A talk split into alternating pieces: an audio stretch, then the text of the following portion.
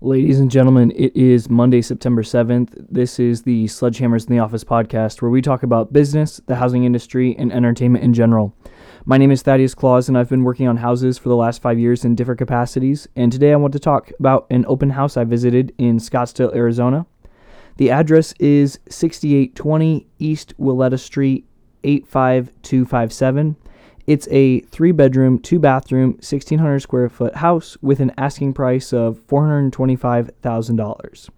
The listing agent, and I hope I don't butcher this name, is Teresa Porpiglia with My Home Group. Uh, the property description is brief but kind of to the point. Location, location, location. This home features three bedrooms, two bathrooms, with a separate office that can be used for a fourth bedroom, tile flooring throughout, and an in ground pool. No HOA. Come see this gem today. This gem might be a little bit of an overstatement with the description that was given for it, but we'll kind of run with it for now. Uh, my biggest thing with this was when I kind of showed up, it was just even from the fr- front yard appearance, it's didn't seem like there was a huge effort even into trying make this house look pretty. There was grass growing through the rock landscape in the front yard, and my impression kind of started to become that the location was carrying the value on this house in a major way.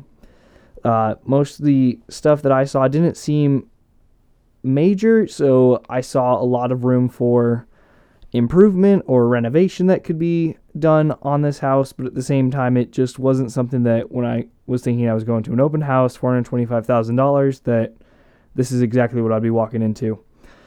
Um, it is listed that it has an office that could be used as a fourth bedroom, but I'd kind of disagree with that mostly because it doesn't have a closet area.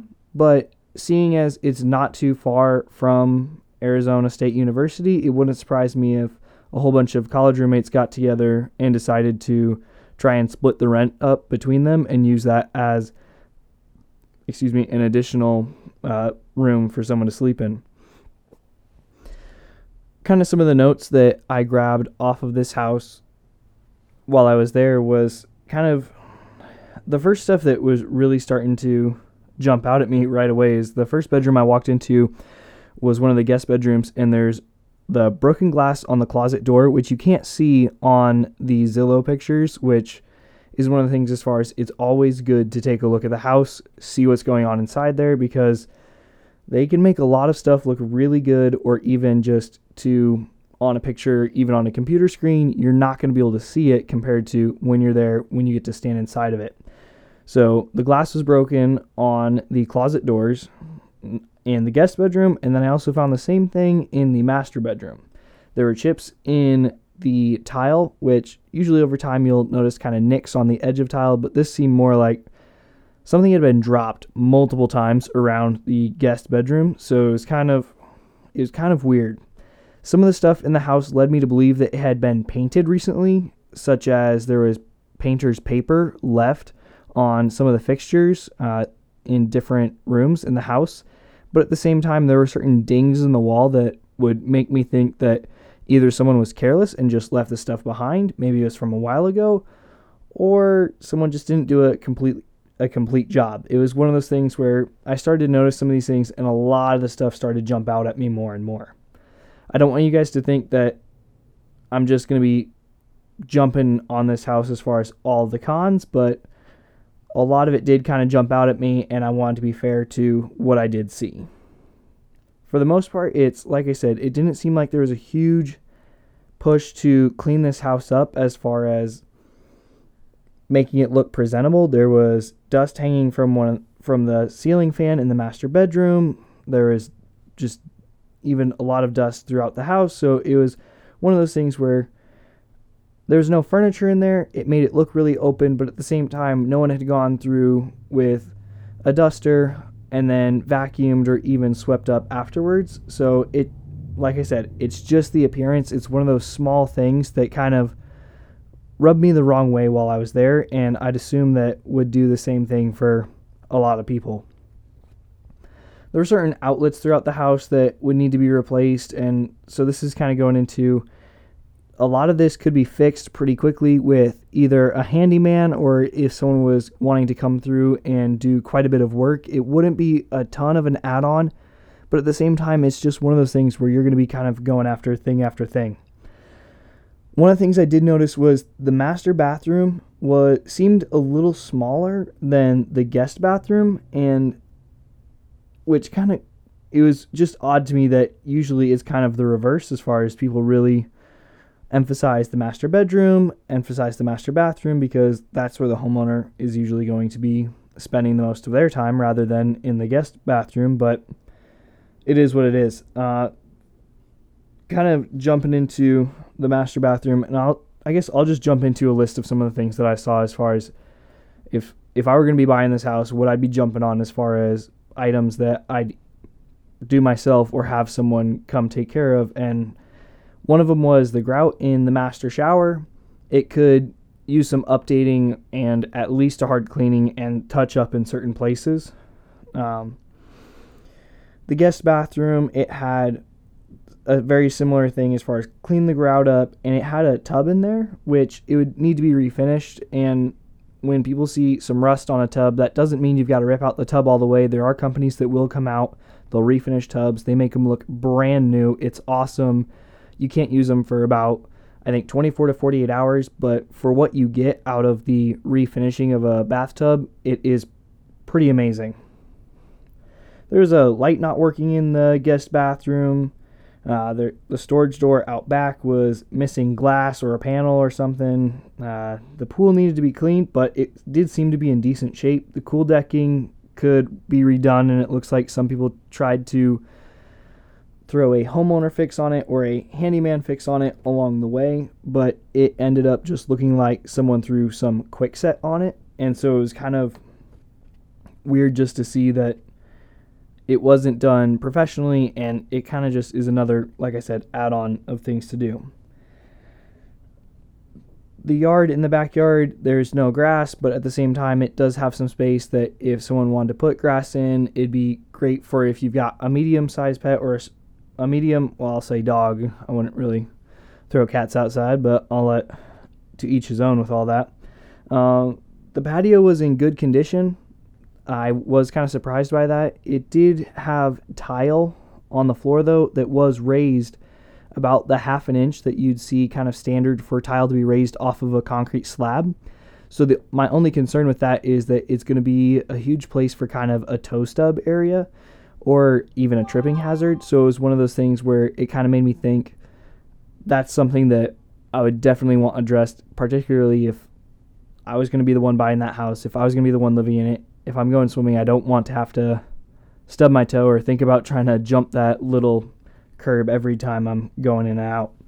It had an AC and it looked like a swamp cooler. I don't know what the condition of each of those was. The air conditioning unit did it didn't look dated, so I would assume that there's still several years left out of that. The swamp cooler looked pretty good as well. Those usually last for a good amount of time.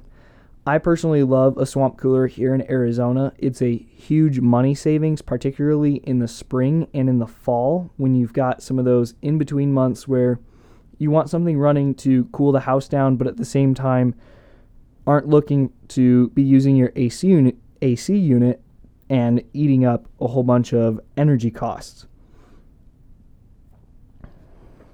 Going to one of the things that I really liked in the house was, or kind of the highlight of the house, I'd say, would be the living room, the kitchen, and the dining room area. And for the most part, it's the living room and the kitchen area. The big thing about that was it was an open space. It didn't seem, in the living room, it didn't seem to be necessarily set up to be a great entertaining place, but for the most part, you could set several chairs in there, put a TV on the wall, and you're off to the races, depending on what you're looking for in that type of a house. One of the things that I did find intriguing was it did have built-in speaker system for the kitchen, living room, and dining room area. So it could create a nice additional feature if you want to be able to throw on music as you're going through your day. Uh, with the kitchen, it seemed like at some point some money was spent on this area of the house for the cabinetry. Uh, they did a tile countertops which usually I'm not a huge fan of.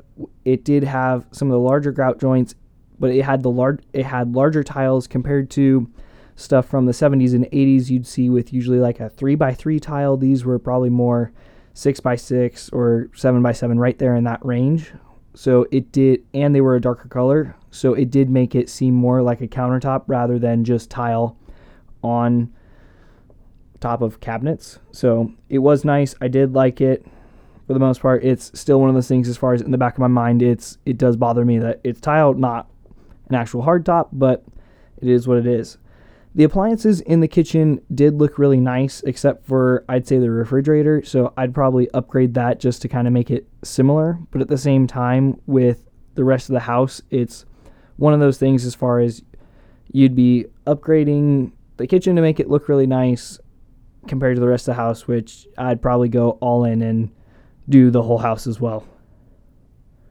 Uh, the faucet, it that's another extra thing. It just seemed like compared to the appliances, the cabinets, and then you've got the faucet, the refrigerator, it's it seemed a little out of place. So it was one of those things as far as if that could be addressed, you can kind of bring the kitchen just about to completion with the exception of a little damage to the foot of one of the sides of the cabinets, which if that could be taken care of for the most part, you could salvage the majority of the, the kitchen and make it a staple of the house.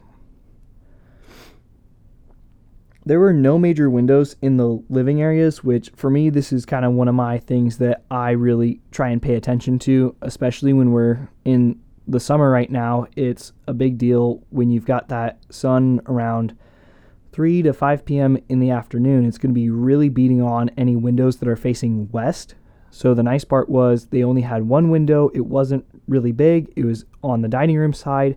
And for the most part, they had it reasonably covered with their blinds, and it didn't seem to be take, creating a huge heat situation in the house, which was awesome.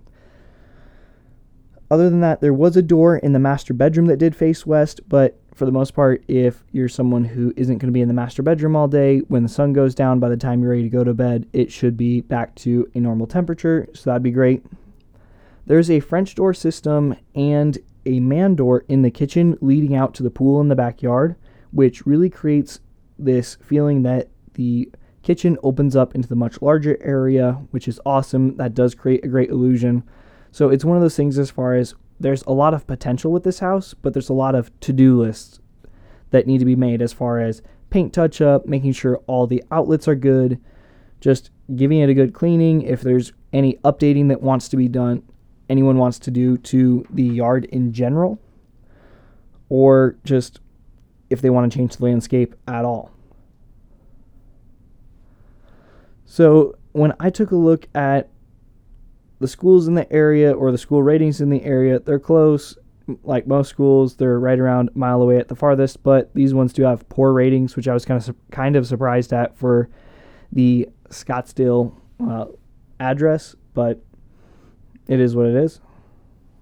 Overall, I was not a huge fan of this property based on the price point uh, for what you could get something more in the West Valley. You could get something a bit larger, and I'd say as far as if you were to compare something farther in the West Valley compared to in the Scottsdale area, you could definitely get more bang for your buck. But at the same time, you're going to be paying for a Scottsdale address, and then as well, you do have a pretty close location to Arizona State University, getting down to Tempe if someone is doing school down there or if they do have work down there.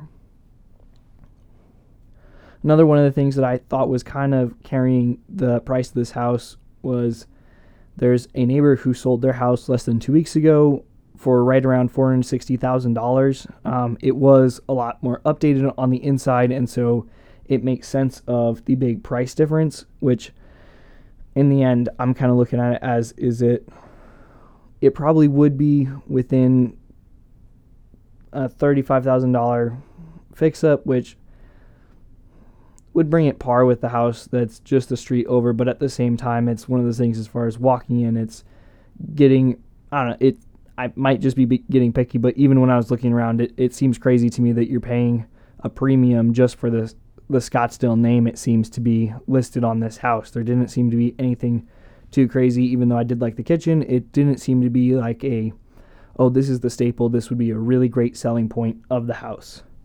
One of the crazy things about this house is when I was talking to the agent who was hosting, uh, she said that there is already an offer and possibly multiple offers on this house. The house went on the market on Friday. I believe that'd be September 4th, maybe September 3rd. But um, either way, it's only been on the market for a couple days and they already have, and it sounded like a couple offers on the house. So it's interesting just based on how much volume there is in the Arizona market that it's already being picked up.